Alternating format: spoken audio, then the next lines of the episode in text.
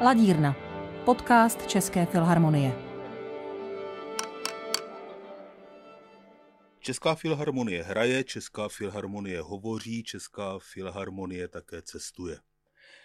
Vítejte všichni, kdo ji sledujete nejen v Rudolfínu, ale také v zahraničí. Orchestr totiž bude celou první polovinu března 2022 na turné. Proto je tu dnes s námi generální manažer České filharmonie Robert Hanč. Vítejte v Ladírně. Dobrý den. Zdraví vás také průvodce ladírnou Boris Klepal. Budeme hovořit o tom, proč orchestr vůbec cestuje, jak cestuje, pokusíme se o malou bilanci má dáti dal a to zdaleka nejen co se týká účetnictví. Jak se na zájezdy těšíte? Vy za ně zodpovídáte. Je to chvíle těch zájezdů, kdy všichni odjedou a vy už máte práci za sebou, nebo vám teprve začíná to pravé peklo? No, eh, ty pocity jsou vždycky smíšené. Člověk se na zájezdy těší, protože celý tým České filharmonie odpracoval nebo udělal hodně, hodně eh, práce a teď může sklidit ty, ty plody, jak se říká. Zároveň je tam vždycky nervozita, protože zejména když se jedná o takový velký zájezd, tak, tak je to prostě složitá eh, věc a můžou se věci pokazit, takže je člověk prostě nervózní trochu taky.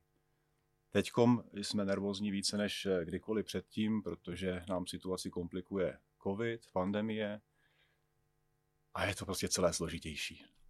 Nicméně sám jste už zmínil, že zájezd je velký a já vypočítám, doufám, že správně, že před vámi jsou momentálně tři koncerty ve Vídni, jeden koncert v Berlíně, tři zastavení v hamburské Elbphilharmonii, opět jeden koncert v Essenu a nakonec dva koncerty v Londýně. To je deset koncertů za 14 dní. Jak dlouho se taková šňůra připravuje?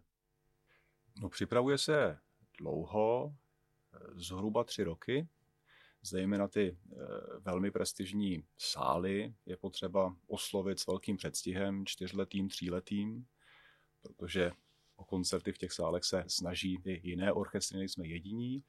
Takže takové tři, čtyři roky. Na začátku se dojednává takové to základní, vlastně je ta otázka, jestli vůbec ta filharmonie obstojí v té konkurenci, jestli dostane tu příležitost. No a pak se domluvá program a termíny.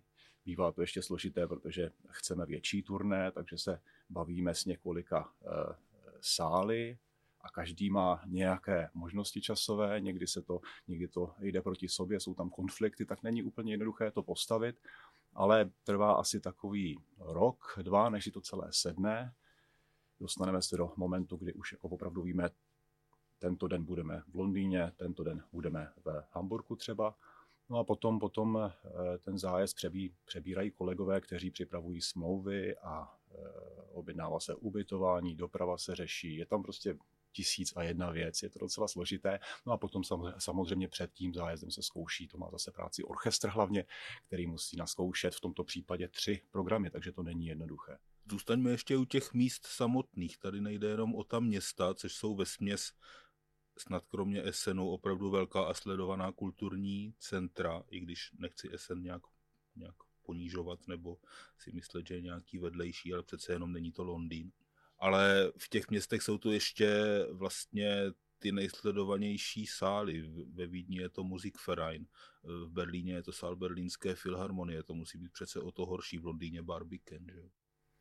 Uh, myslíte získat tu, myslím tu získat, myslím získat uh, ten prostor vůbec tam, když tam se hraje denně, že Je to složité a jak jsem, jak jsem říkal, hlavně přesvědčit ty promotéry, protože on si někdo může myslet, Česká filharmonie je přece slavný orchestr, ta ty nabídky dostává automaticky, no to tak úplně není, protože slavných orchestrů je poměrně dost eh, z různých zemí.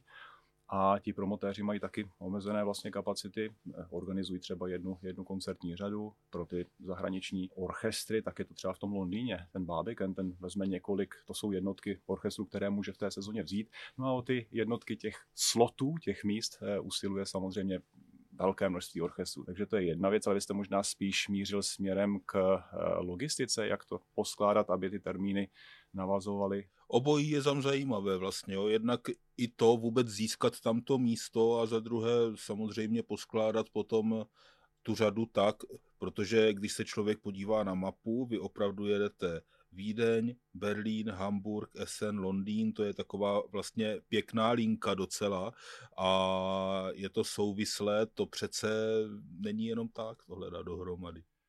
O to se vždycky snažíme, aby to dávalo, aby to dávalo eh, logiku eh, logisticky nebo zeměpisně, ale ne vždycky se nám to podaří. Protože jsou situace, kdy nám opravdu ta berlínská filharmonie řekne, my tady v tom momentě, který se hodí vám, milí orchestře, nemáme prostě sál, protože tady jsou jiní, třeba náš rezidenční orchestr. No a protože je to berlínská filharmonie, tak my jsme potom flexibilní. Trochu nám potom nadávají muzikanti naši, kteří říkají, kdo to vymyslel, tohle přece není úplně logické a my potom musíme vysvětlit, no ale ona nebyla jiná možnost a berlínská filharmonie je prostě priorita, je to důležité ne pro nás, je to důležité pro českou hudbu a pro Českou republiku. A možná jenom ještě tomu získávání těch příležitostí, že dneska opravdu člověk musí mít ten balíček velmi dobře postavený, už nestačí jenom slavný orchestr nebo jenom slavný dirigent nebo jenom slavný solista, musí to být balíček, který je vlastně silný ve všech, ve všech složkách. To znamená slavný eh, dirigent nebo silný dirigent, silný orchestr a silný, eh, silný solista a nesmí tam chybět velmi atraktivní, zajímavý program samozřejmě.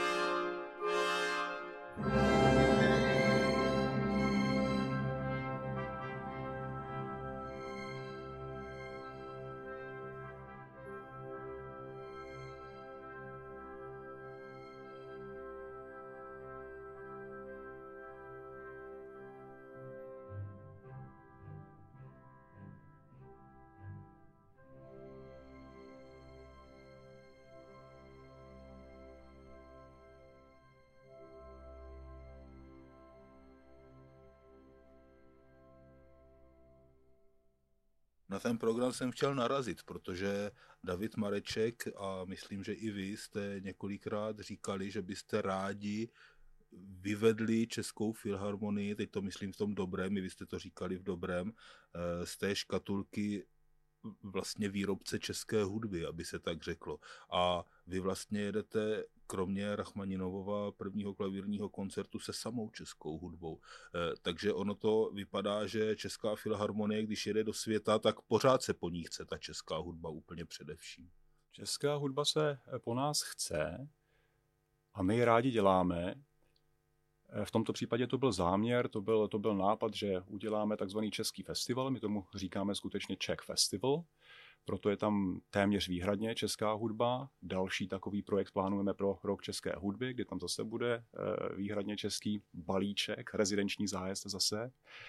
Ale zároveň měl pan eh, ředitel, nebo to, co říkal pan ředitel, je prostě pravda, to je součást naší strategie, chceme se z toho vymanit, chceme, aby to bylo vyvážené, tedy hrajeme, ano, výborně českou hudbu, ale zároveň hrajeme na vysoké úrovni i světovou hudbu. A e, já mohu uvést příklady, když jsme byli v roce 2019 ve Vídni a v Paříži, tak jsme hráli Čajkovského, to byl takový ten balíček Čajkovský. A teďkom nás čekají třeba v té sezóně 2022-2023, kterou budeme brzy poznamovat, tak nás čekají e, zájezdy se zahraničním repertoárem. E, například hrajeme ve Skotsku a ve Španělsku Málerovu symfonii číslo 7, hrajeme e, v Paříži, v Bruselu, v Lucemburku, v Kolíně, v Mnichově a v Hamburgu taky hrajeme právě taky Málera 7. a, a střídáme ho s Šostakovičem.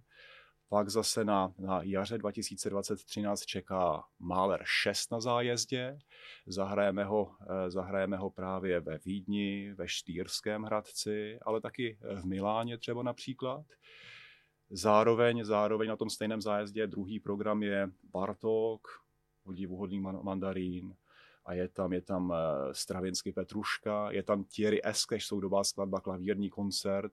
No a co je, co je třeba zajímavý, ještě poslední věc, už nebudu s těmi detaily eh, zdržovat, ale ta, ta, ta, ta zajímavá věc je, že budeme hrát Málera číslo 6 také v eh, Lipsku, kde oni organizují Málerovský festival a to nás opravdu těší, protože tam budeme v takové opravdu dobré rodině, kde jedno, jedna, jedné symfonie Gustava Málera se ujme královský orchestr Koncertgebouw, Eh, dále tam je Staatskapelle Dresden, je tam Gewandhaus Orchester Leipzig samozřejmě, prostě tahle ta rodina orchestru a oni nám svěřili jednu z těch symfonií, což si myslím, že je docela eh, zásadní signál taky.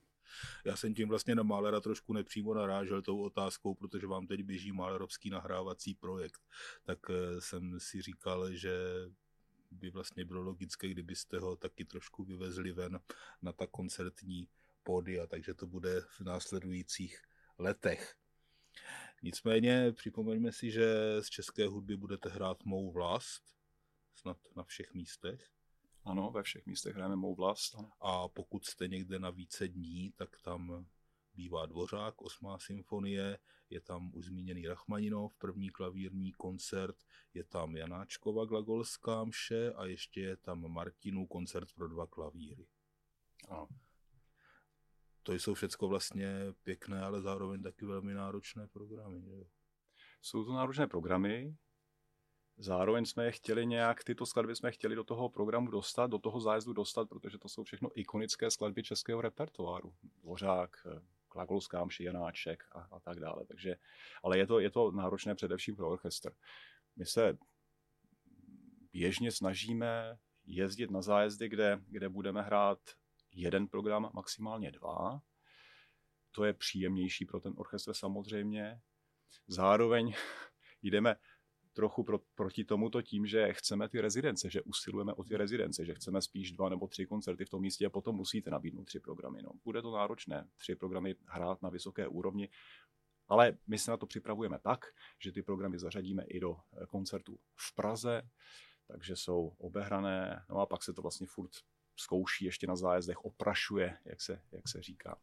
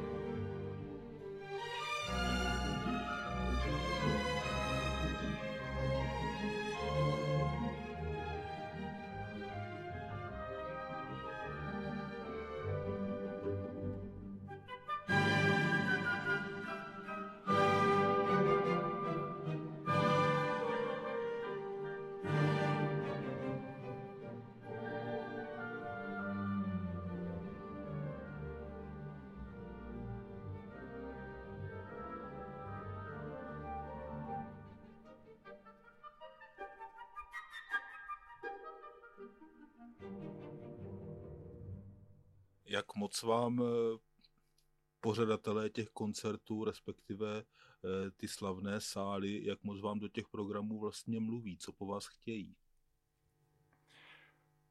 E, trochu mluví.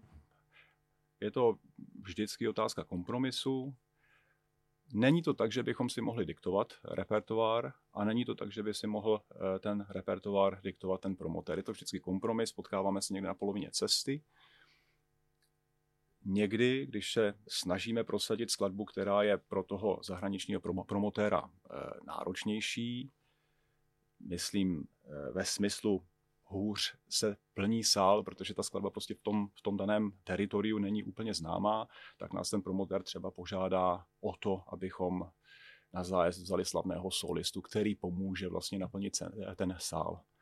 Takže vždycky je to otázka kompromisu. Proto třeba máme, proto máme na zájezdě Yuju Wang, slavnou klavíristku, která je takovou zárukou, že přijde opravdu hodně lidí, i když bude ten repertoár poněkud, poněkud náročný a neznámý.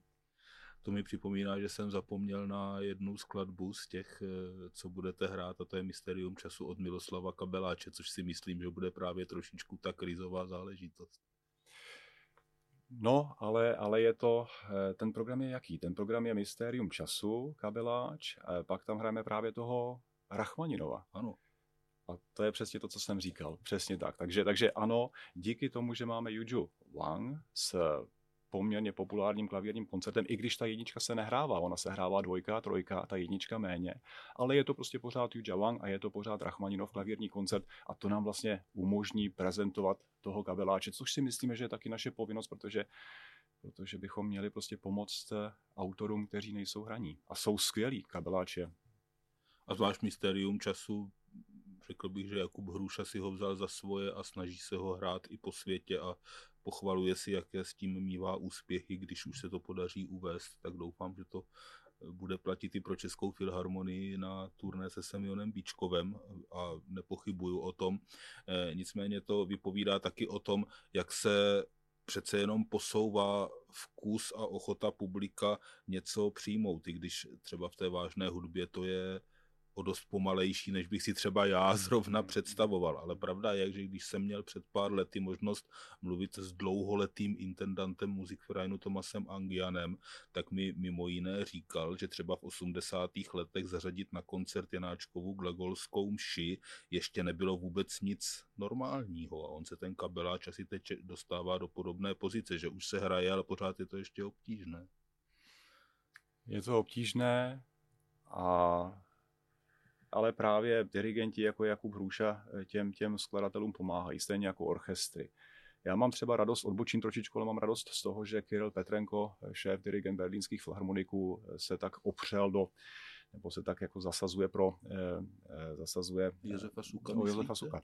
Přesně tak. Eh, on s berlínskými filharmoniky v Berlíně provádí každý rok, si myslím, teď každou sezonu provádí některého, eh, některé z děl Josefa Suka a dělají nahrávku taky, to, což, což je podle mě fantastická zpráva právě pro českou hudbu a pro Josefa Suka. No a my to děláme taky, my taky vlastně plánujeme nahrávací projekt s Jakubem Hrůšou a chceme hrát Suka. Myslím si, že když se více orchestru a více dirigentů natchne pro tu věc a, a začne eh, toho eh, skladatele takhle hrát a prosazovat, tak, tak má šanci. Když Česká filharmonie vyjede na turné, vyjede zvlášť teď vlastně téměř výhradně do německy mluvícího světa a do jeho významných center, tak si tím dělá asi do značné míry reklamu. My jsme ten orchestr, kdo obstojí na těchto místech, případně i v tom Londýně. Ale co se tím vrací tomu orchestru zpátky vlastně? Kde to ten orchestr vlastně zužitkuje? Posílí mu to sebevědomí, získá potom už zase další koncertní zakázky nebo další koncertní příležitosti s nás, kde se to vlastně projeví? Nebo je lepší v žebříčcích nějakých? Já si myslím, že se to projeví mnoha způsoby. Vy jste některé zmínil. Určitě to, že Určitě to, že vystoupíme teď v eh, Vídeňském Musikvereinu, potom Berlínské filharmonii, potom v Lapské filharmonii a potom v Londýně. A není to poprvé, my tam třeba v té Vídni vystupujeme každý rok teď, tak toho si vlastně všímají ostatní promotéři. To znamená, nám to potom otevírá cestu, cestu do dalších eh, sálů a na další prestižní pódia, tak to je jedna věc. Samozřejmě tu, tu naši aktivitu, činnost sledují i například dirigenti nebo solisté a oni když ví, že Česká filharmonie vystupuje v těchto místech, když vidí, že nám věří tito promotéři významní, no tak potom ten slavný dirigent třeba, nebo solista. Já říkám slavný, ale to není správné slovo, ten dobrý, skvělý solista, skvělý dirigent, on potom má třeba uh, tendenci přejmout nabídku od nás a přijede do Prahy, tak třeba i tak to pomáhá. Samozřejmě to děláme především, nebo já si to myslím, že to děláme především pro Českou republiku, protože si myslím, že má Česká republika v České filharmonii veliký potenciál. Veliký potenciál opravdu. Když se podívám na některé země kolem nás, tak ne každá země má takhle slavný orchestr. Polsko podle mě nemá takovou kapelu, která by opravdu vystupovala v těchto místech. Vlastně ani Francie, Španělsko, skandinávské země. Takže my jsme vlastně, my jsme vlastně malá země, která má prvotřídní produkt v oblasti klasické hudby a tu zemi vlastně reprezentujeme na vysoké úrovni. Já kdybych to říkal před deseti lety, jedenácti lety, když jsem tady začínal pracovat, tak bych to říkal velmi opatrně, ale dneska, dneska už to říkám velmi sebevědomě, že eh, skutečně konkurujeme těm nejlepším a, a to, to právě dokládají ty naše návštěvy, pravidelné návštěvy Vídně, Paříže, New Yorku, Tokia a dalších, dalších míst. A řekl bych, že, že eh, to není jenom o tom, že chceme vystupovat jako orchestr, chceme vystupovat v těchto místech, abychom prostě byli ten úspěšný tým, ale je to o tom, že musíme, my máme tu povinnost, protože když máme takovýto kapitál v rukách, tak ho prostě musíme vytěžovat pro Českou republiku, pro Českou hudbu.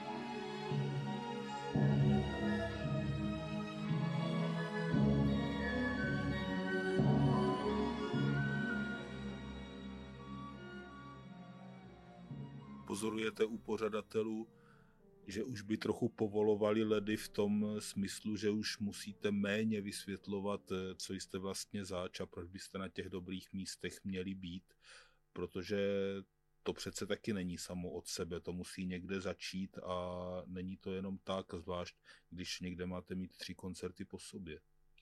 Mění se to velmi, jsou místa a promotéři, kteří nám velmi věří. Na začátku před těmi deseti lety jsme museli spíš vysvětlovat, jak říkáte, museli jsme taky nabízet populárnější repertoár. Často jsme hráli, když to, když to zjednoduším, Novosvětskou symfonii eh, Antonína Dvořáka. Dneska už to v mnohých místech funguje tak, že nám věří, že ví, že nás chtějí pozvat každý rok, nebo každý druhý rok, nebo třeba každý třetí rok a už nám vlastně, uh, už nám vlastně věří do té míry, že právě vezmou i toho kabeláče s námi třeba. Takže tam, tam dochází k, velké, k velkému posunu.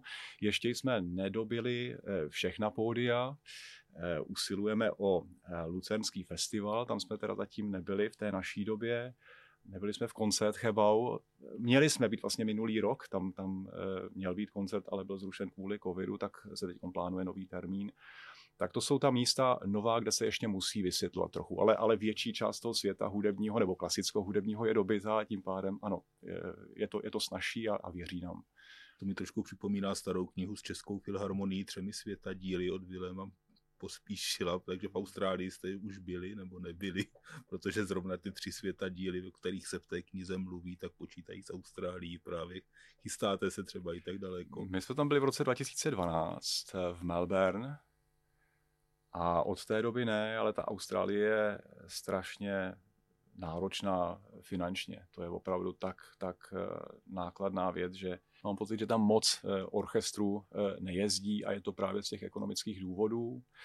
Zároveň Česká filharmonie má ten, ten zájezdový harmonogram tak plný a tak nabitý, že, že na to vlastně ani není čas vraťme se do Evropy. Eh, jaké to je třeba s propagací a teď se neptám na to, jak to vůbec propagujete, protože to má asi nějaké mechanismy, které jsou tak trošku všude stejné, ale přece jenom, jestli je nějaký rozdíl, jak propagovat koncert třeba ve Vídni, kde se prostě na klasickou hudbu chodí. Jo, eh, sice to není úplně automatické a teď to trošku polevilo zase s omezeným cestováním a s covidem, ale pořád prostě v době před koronavirem, tak mi zase Tomas Angian říkal, že ve Vídni je každý večer na koncertě klasické hudby nebo na opeře 10 tisíc lidí. Jo, to je něco neuvěřitelného. A jak to je, jestli je nějaký rozdíl, jak lákat posluchače do sálu ve Vídni a třeba v Berlíně nebo v Londýně, kde jsou ti lidé možná takový rozptýlenější a ten bar weekend nebývá plný ani na at- velmi atraktivní a luxusní programy.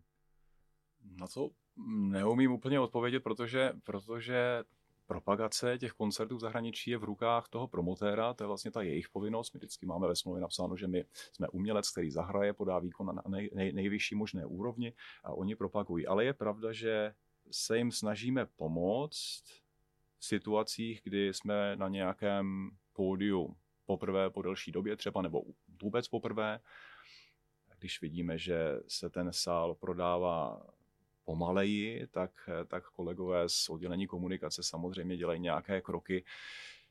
Komunikuje se třeba s českým eh, centrem nebo s ambasádou. Eh, tahle ta centra nebo ambasády mají zase své newslettery a mají své eh, mailingové seznamy, kdy mohou oslovit třeba Čechy žijící v té dané zemi a mohou Teď dokonce vyjednávali nějakou slevu, nebo my jsme vyjednávali vlastně slevu nějakou pro právě Čechy žijící v Londýně, tak aby to měli o trošku levnější. Takže trochu pomáháme, ale je, pravda, že tohle je především v rukách toho uh, promotéra.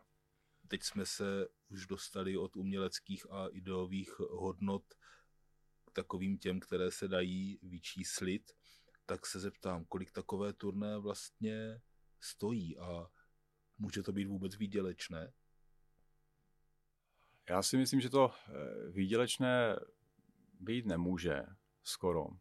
Ten orchestr je tak velký a ty náklady jsou tak vysoké, když prostě vycestuje 100 nebo 110 muzikantů do zahraničí, především když je to ně, eh, někam daleko, tak, tak tam je prostě tolik letenek a tolik nákladů spojených eh, s přepravou nástrojů, ubytování samozřejmě pro 110 lidí, dirigent, solista.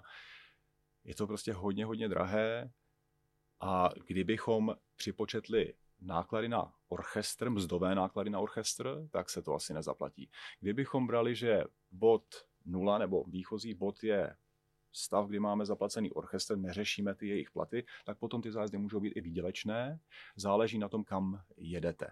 Pokud letíte do Japonska, tak je to spíš dobré, ale když letíte do Ameriky, tak je to spíš špatné. Já to mám tak, jako, že opravdu jako čím více na východ, tím je to lepší finančně, čím více na západ, tím je to horší finančně. Eh, nevím, jestli je, to, je, jestli je to dáno tím, že Japonci jsou hladoví po západní eh, hudbě. Oni mají taky fantastické orchestry, ale jsou hladoví po, té, po těch západních eh, umělcích a proto jsou ochotní zaplatit vyšší honoráře. Navíc to Japonsko má tu fantastickou infrastrukturu, kdy opravdu můžete jeden den hrát v Londýně, druhý den v Osace, třetí den nevím kde. Ty rychlé vlaky to spojují vlastně ty, ty, ta velká města. V Americe je to komplikovanější, jednak protože jsou nasycení asi trochu tou západní kulturou. Oni mají své orchestry západní, tak uh, už nemají potřebu zvát nás a nemají potřebu nás přeplácet, ty třeba evropské orchestry.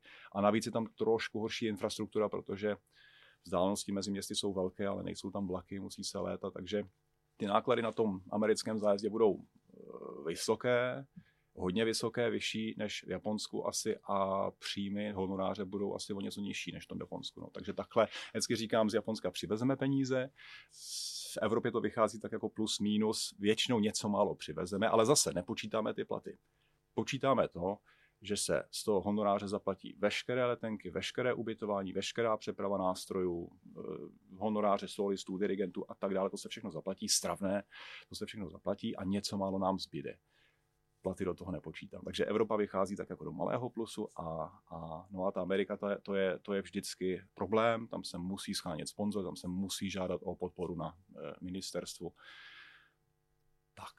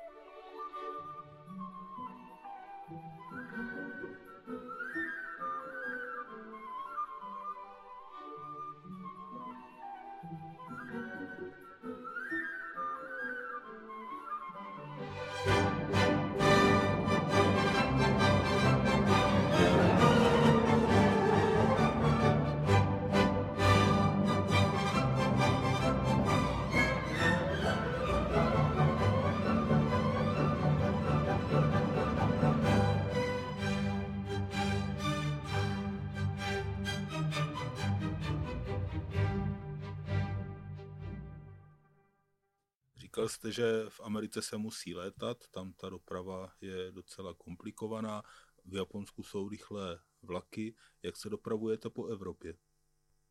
Tento zájezd, ten březnový zájezd, který nás čeká, tak je především vlakový.